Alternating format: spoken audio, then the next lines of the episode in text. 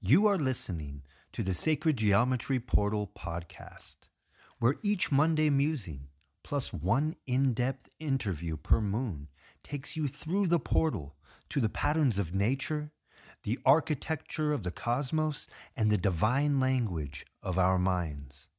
Your host, Elizabeth Diane, expands your perception of the world and the awe of creation. With a light heart, she encourages an exploration to find the truth as it is evident to you.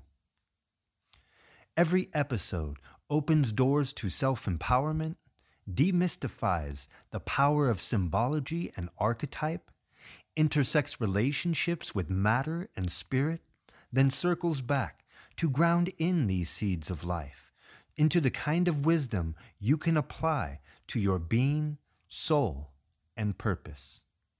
Welcome to the Sacred Geometry Portal podcast. Hello, Sacred Spheres. Happy Monday.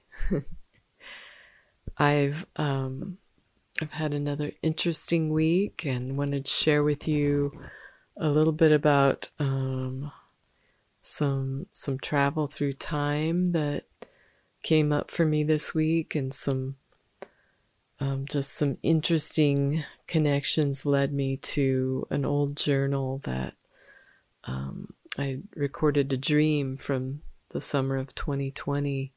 And um, in this dream, I had a shaman, the Native American shaman, show up and um, show me his equilateral triangle and said that this triangle, this triad, was at the, the heart of the work.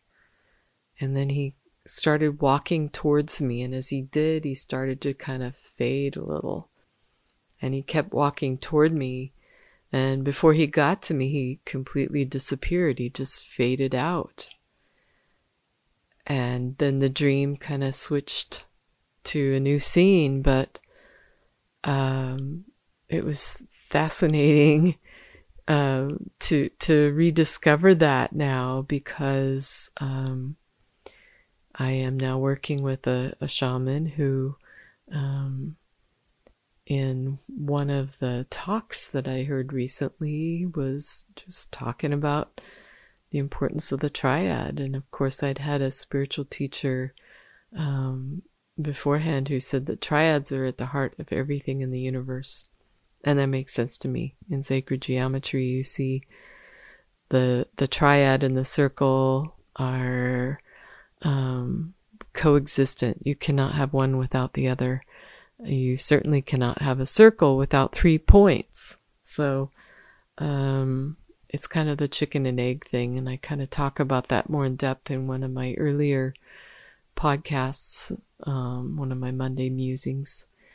Anyway, um, yeah, started contemplating again about the many things that sacred geometry teaches and the wisdom that, um, you know, the ancient ones and the ancestors and and maybe you, maybe it's in all of us that you know sometimes we get the messages through our dreams, and um, so it's inspired me. I've not yet tried it yet, but I feel now like playing with the triad some more, but you know, uh, one of the things that I understand about portals is that if you open one, you better know your way back if you go through it, right? And and when you're done, close them. it's just a ha- good housekeeping rule. I say that lightheartedly. Um, while I feel well versed in sacred geometry and have had some experiences, I'm also not um, well practiced with, uh, you know, portals in general. I've just had the experience of of um, teleporting through one um, from some focus work that I had done. I um I talk about that actually in one of my emails if you subscribe to my email list on the Sacred Geometry Portal website. Um, you can learn more about that experience, and maybe I'll share it. Um, or, yeah, I, I think I'll go more in depth with, with that at another time.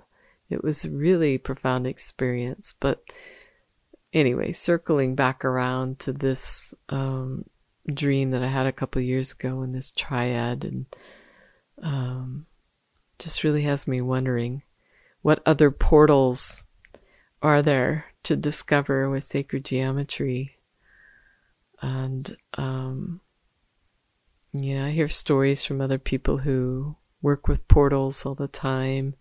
Um, if I'm going to do something like that, I'm going to set really strong intentions for everything that I do to be for, you know, the benevolence of all beings everywhere in all space times and dimensions.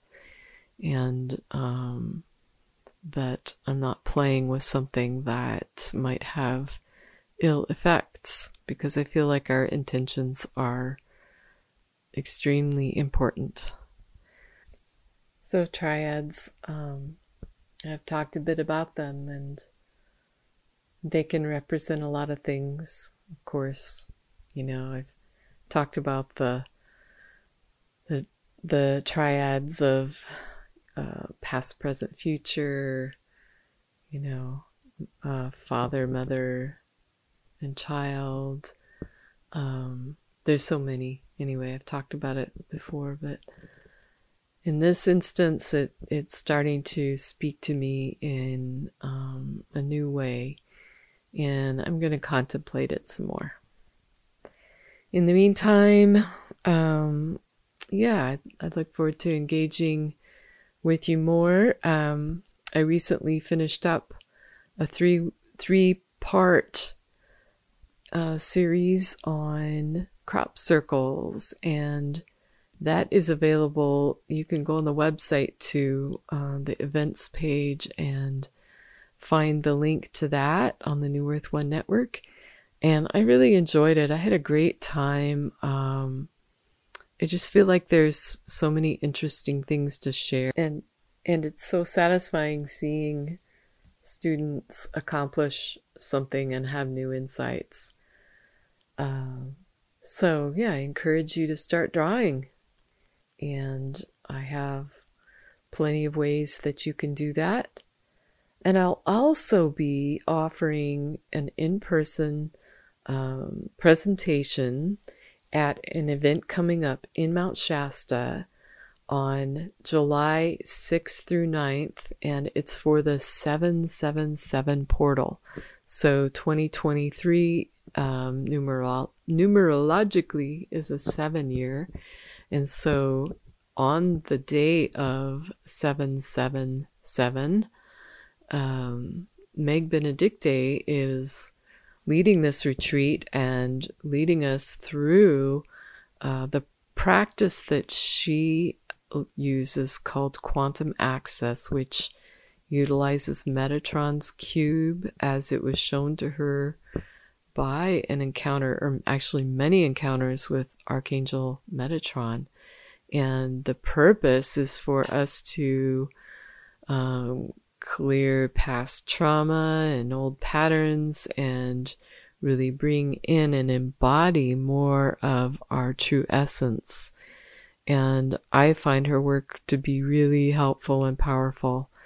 Um, so I hope you'll join us there. Um, you can find information on that on my website as well, and I encourage you to get get uh, your early bird tickets soon, and um, there's only a hundred spaces for this event, although it will also be offered online.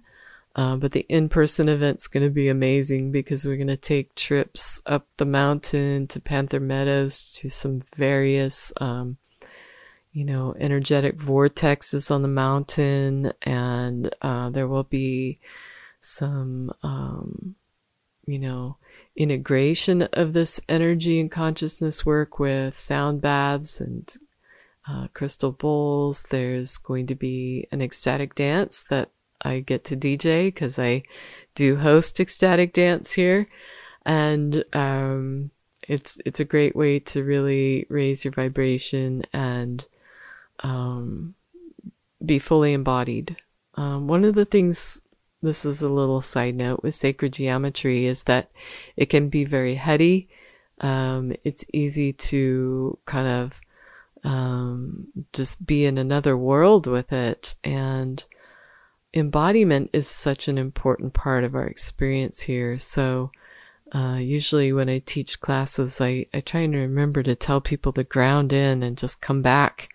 Make sure you're in your body. anyway, um, so ecstatic dance is another great adjunct to um, any kind of work that's uh, meditative, that's um, working with, you know, higher states of consciousness and bringing it here so we can live with, uh, you know, heaven on earth. So I hope you join me for the 777 event. And um, until next time, be well and enjoy life. Enjoy the beauty that unfolds through sacred geometry. This podcast has been a production of Sacred Geometry Portal. Dive deeper into the portal by subscribing at sacredgeometryportal.com. Find opportunities to learn directly with Elizabeth by going to Sacred Geometry Portal on Patreon. Infinite fractal blessings, and thank you for listening.